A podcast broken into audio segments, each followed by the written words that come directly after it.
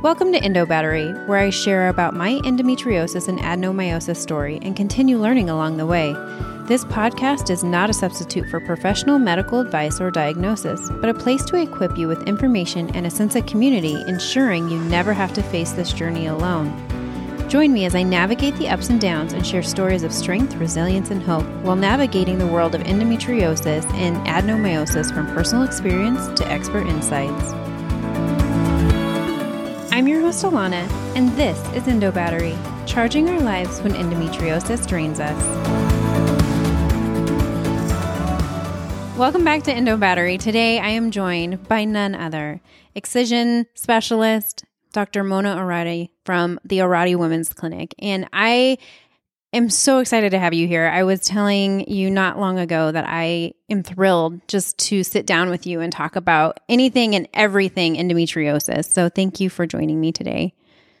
Well, thank you for inviting me, and I'm really happy to be here. and yes, we could probably talk forever, me and you, about endometriosis and everything related. I think we could. Uh, Dr. Orady, could you tell us a little bit about what you are doing and where you're at because you just recently opened up your clinic. So if you can enlighten us as to what you're doing in your clinic and and give us just a little bit of your backstory. I think that it is powerful to understand who these doctors are that are giving everything they have to us with endometriosis. Yeah, well, my backstory is uh, is long and complicated, but uh, I mean the the short Cliff Notes version is I decided I was going to be a gynecologist when I was nine years old. Um, when I was sitting in a women's uh, professionals meeting with my mom, who is a woman professional. She has a PhD in engineering, and she was kind of like the woman leader for for women in that in that community. And the women started talking about GYN problems, their periods, pain with sex, all sorts of stuff. And all of them universally were complaining about how no one listened to them, how they would go to their doctor and they would feel blown off or like they would even feel embarrassed to bring it up because they all felt that, oh, it was just part of being a woman that they had mm. to suffer. And this really hit home with me as a nine year old because a week later, I got my period. I got my first menstrual period. And I was literally curled up on the floor in agony, thinking I was dying. Mm-hmm. Uh, I was in 10 out of 10 pain. My mom, unfortunately, was on a business trip. She wasn't home. My father was kind of just blew it off. And I literally cried myself to sleep that whole night long, thinking I was going to die. Um, and after that, my mom came, explained to me, but then it was a long journey of, you know, ER visits and all sorts of stuff and people just saying, "Oh, you should, you just have constipation." I'm like, "Well, how come I just get constipation every time I get a period?" and it, it, honestly it remained like that until I was a became a gynecologist. Um, and I like accelerated. I went. I, I, people don't know this about me. A lot of people do, but some people don't. I went to college when I was 12. Wow. I went to med school at 17. At 21, I was a full blown MD studying gynecology. And by that point, I started realizing that women menstrual disorders was just not taught, wasn't treated, wasn't addressed. Um, and this was early 2000 by this point. Um, because I finished medical school in 2001. And I literally graduated my residency and I started traveling the world. I went to mm. Brazil, I went to Italy, I went to France. I started going to every conference there was about minimally invasive surgery and gynecology and just just learned as much as I could because I felt that all women were ever offered were birth control pills or a hysterectomy mm-hmm. for these types of problems. And I, I'm an engine. My both my parents are engineering, so I could like I couldn't make sense to me that what were we treating? Right. What? Why birth control pills or hysterectomy? Why can't we just fix the problem? Like why can't we find what the problem is and fix it?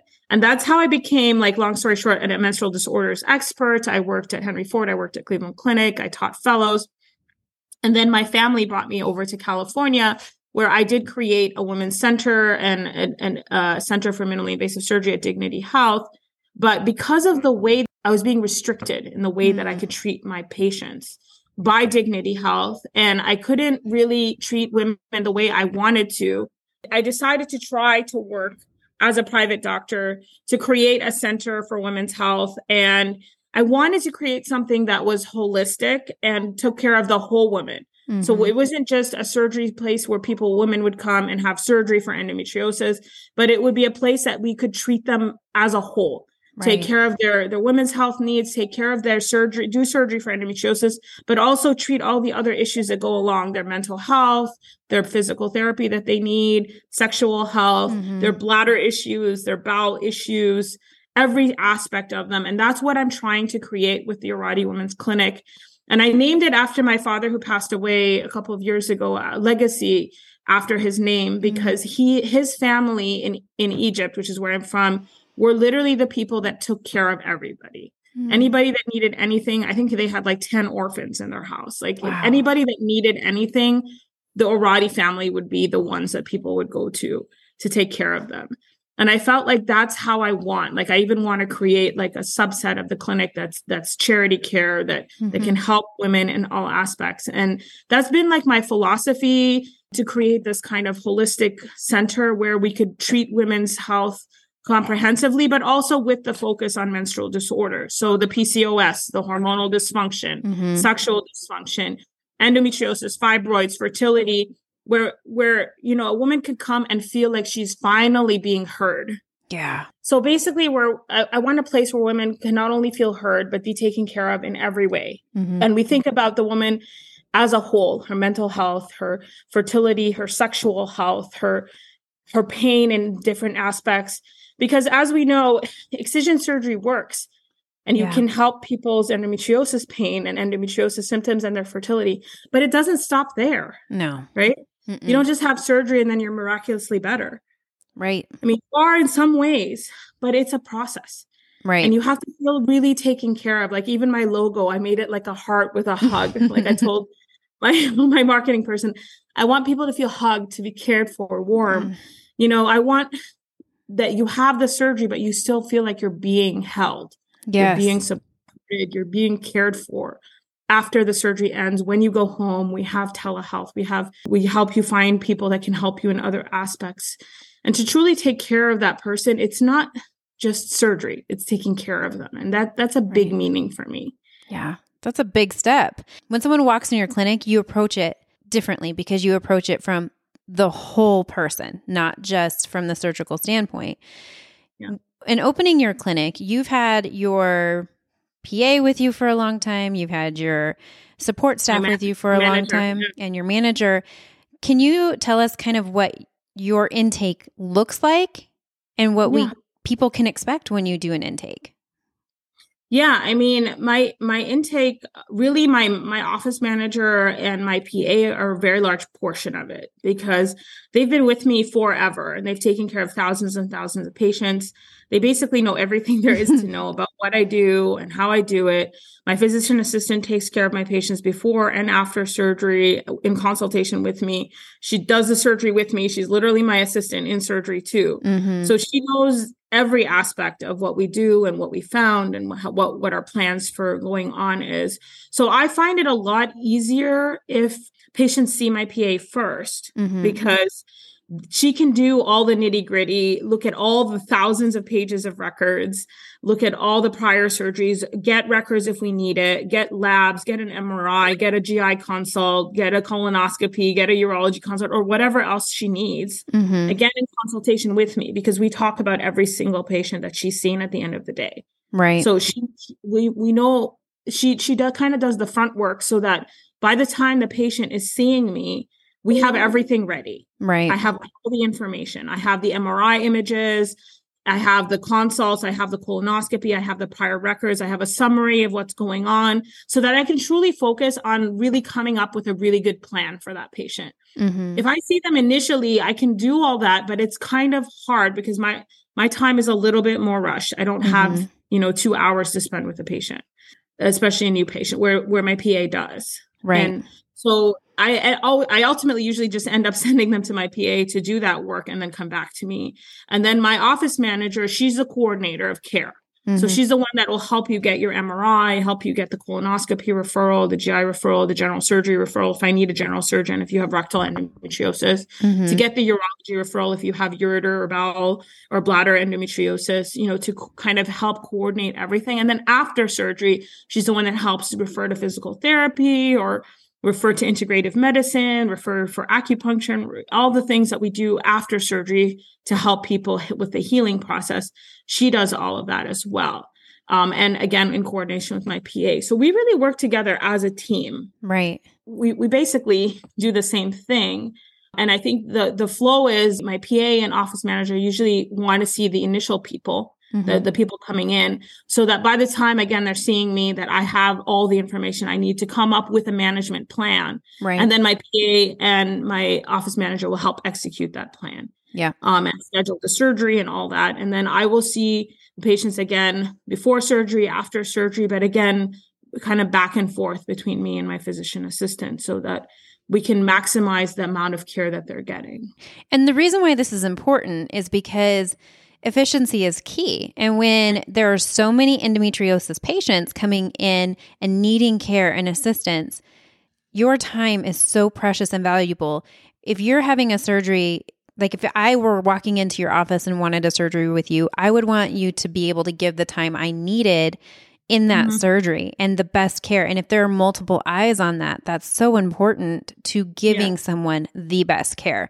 And I think a lot of us have had maybe the misconception that if we're not talking to the doctor directly first time then we're not getting the best care. And in your case that is that is not the case because you have trained these people and that's why your passion has driven you to where you are with opening your own clinic is that you trust these people so much with your patients and your patients are like your babies. They you take so much pride in in helping your patients and walking with them through this journey. And i think it's important to highlight that this is step 1 the intake. So knowing who your doctor is knowing their support staff knowing that they're going to give you their absolute best and that means by with their staff and everything else it's important to to recognize that. And that's actually you know it's interesting. When i decided i was going to open up the Orady women's clinic and we've only been open for about two and a half months now. So mm-hmm. i literally went to grace my physician assistant and jolita who's my key office manager and she basically does everything and I told them, like, I cannot do this without you. Is mm-hmm. this your passion? Is this what you want to do? And they said, absolutely, Dr. Orady, you know, we want to come with you. Right. We want to do this with you. They're uh, just as passionate about it as I am. Yeah. It makes a big difference in the overall care that you will receive from your doctor is if the people that are in their clinic are just as passionate as they are. Yeah, exactly. And and the thing is that I mean, I, I think patients are surprised when I do see them and I literally know everything that's happened, everything they know. I mean, I don't think people know this, but I read every single email that comes in through the website, every mm. single one. I read every single voicemail that's left, every wow. single one. Maybe I might not respond personally. Sometimes I do, but my staff knows what I want and I make sure that it's done. I know every single patient that my PA has seen. I know every single consultation that's been put in. I know every single MRI we've ordered. Mm-hmm. Like I literally do know everything that's going on. I just don't do it personally. I'm more just kind of supervising so that I can focus on making sure that we have a good management plan for every patient, that we can get pa- surgeries done efficiently. I try to get patients you know, scheduled within six weeks, which is really difficult. Mm-hmm. For fertility patients, I try to get them in. I mean, my goal is to get them in to the office within two weeks and to have surgery within six weeks, which wow. again is really difficult. Yeah. Um, as a, a, single human being. Yeah. Uh, so it does take longer when we need other surgeons, like a general surgeon or urologist. But I literally do bend over backwards to try to make sure patients are taken care of as as best as I can. And my my staff are the same. Like they mm-hmm. are they are on top of it. They all work after hours. like it's not a nine to five job to us. You know, I mean, I joke like some people say, Oh, why are you responding to the portal messages at 3 a.m.? I'm like, well, I'm breastfeeding my baby at 3 a.m. and yeah. I'm, I'm, reading the emails and the messages and I'm responding at 3 a.m. Yeah. I mean, literally, this is my life. And right um, these are my babies. So just mm-hmm. like I mm-hmm. breastfeed my baby at 3 a.m., I'll respond to your your email.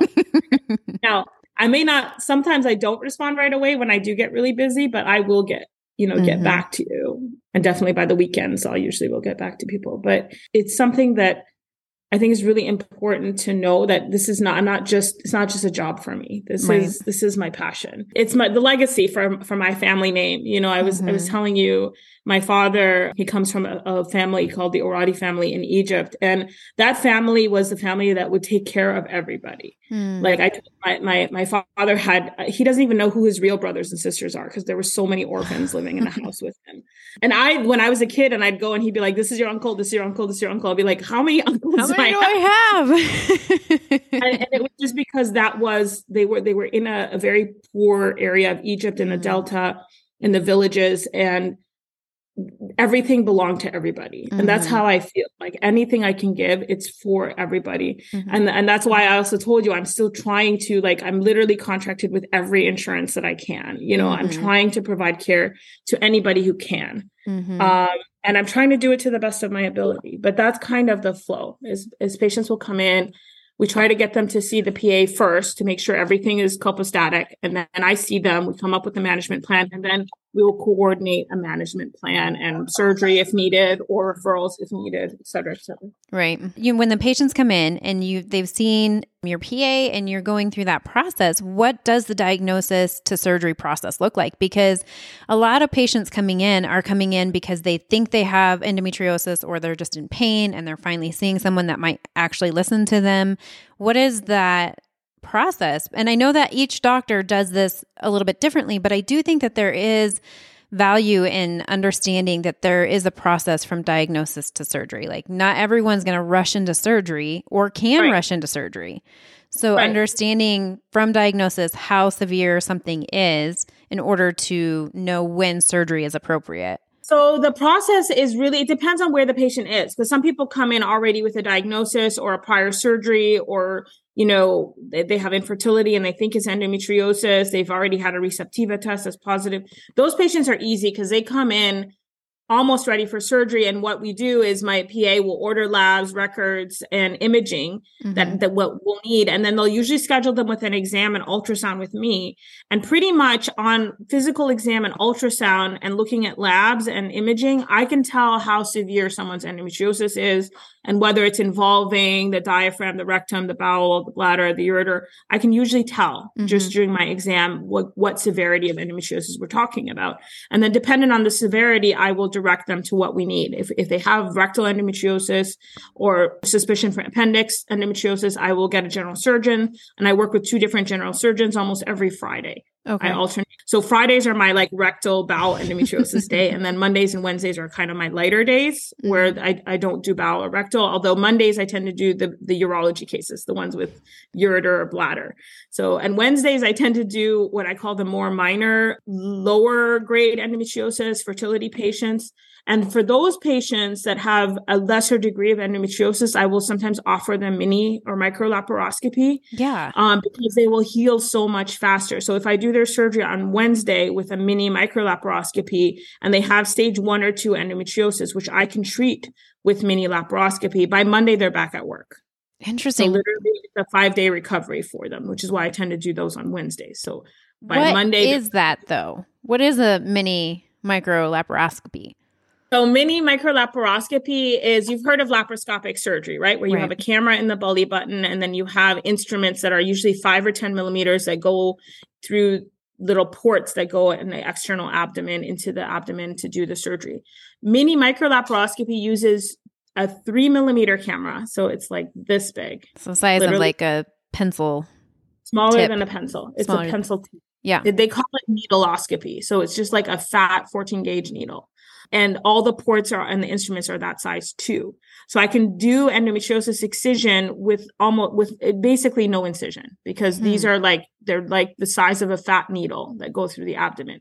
So there is very little recovery time and there's very little downtime there's no concerns about hernia formation or not not running not lifting you can go back to normal physical activities almost immediately and there's no need for pain medicine and the healing is just so much faster you still have like that post-op bloating you know mm-hmm. and the mm-hmm. anesthesia effect and like gas pain and you know that you get after a laparoscopy but the recovery is so much faster it, it literally cuts recovery time in half wow. and there's and it, the incisions are invisible like you yeah. literally when i see these patients a year or two later I can't even find the incision. I don't know where they are. I don't know where I put them. I know approximately where I put them because I usually use the same locations for everybody, but right. But they are it's invisible surgery. And so for patients who are teens, you know, really young, mm-hmm. for people who are athletes who like they can't stop running or exercising, for females who are infertile fertility patients where like they don't need to go through a major surgery, they just need to know do I have endo and how bad is it and can I mm-hmm. treat it? And for patients that I think have mild disease, mm-hmm. it's a really ideal solution for them because they won't have the downtime of surgery or right. the scars from surgery. It's almost like they didn't have surgery, but they right. did, and we can excise their endometriosis. So th- this that- isn't like for severe cases or even for those who have a repeated surgery necessarily. This is more like, or can it be used for like a repeated kind of look around, so to speak, to see okay. For a repeated look around, it's okay. But if I'm if I'm going to be doing very like deep dissection around the rectum, mm-hmm. that that's kind of what determines whether I use a robot or not. Is if okay. I go in and there's disease around the rectum or the ureter where I have to like really dissect out those very deep spaces in the pelvis it's not ideal to use micro. Have I done it? I have. Okay. I went in, I was surprised it was deep. I did it, but it's not the best way because it'll take a lot longer to do it using microlaparoscopy because you're doing a very big dissection using two millimeter scissors. Right. So it's like it takes so much longer than having a robot where I can do the dissection in you know half the time. So it is ideal for people as i said young girls mm-hmm. teens early stage endo fertility diagnostic. And then i use the robot for deep and like stage 3 endo. If i'm having to peel off an endometrioma and reconstruct an ovary. If i if i think they have rectal disease or or disease that's deep into the pelvis where i'm going to have to do a deeper dissection then i tend to prefer a robot. Okay. I mean i think that's such a valuable tool that isn't talked about enough because i know for myself having young girls i'm always looking at how can i have the least amount of trauma to them early on? Because the other part of this is the adhesion part of this the more major the surgery, and I mean, right. this is, I'm not the doctor. I'm going to let you talk about that. But the more major the surgery, typically you can get more adhesions from that than if you were to do something less invasive, even than minimally invasive. Because we all know that minimally invasive is really not minimally invasive in the sense of like it still takes a toll on your body. Full surgery. It's, it's full surgery. surgery. Yeah. It's major full on surgery. And yes, and in terms of the adhesion piece of it, that's a whole nother piece I want to talk about. And I actually just created an entire session at our Society of Laparoscopic Surgeons conference that I just organized just on adhesion prevention. And I'm giving a session in Europe next week. Actually, I'm flying to Vienna. I'm giving an entire session on adhesion prevention, especially in fertile women, mm-hmm. because a lot of people don't talk about this, but adhesions can have a huge effect on pe- women who are still wanting childbearing. It can affect yeah. their fallopian fallopian tubes and block their tubes. It can cause pain. It can cause shifting of the uterus. And a lot of them already have some adhesions from the endometriosis. And the question is how do we minimize reformation? This conversation just keeps getting better and better. So make sure that you join us next week as Dr. Orady talks about adhesions, teen endometriosis, and shares in all the other passionate areas of endometriosis. And until then, continue advocating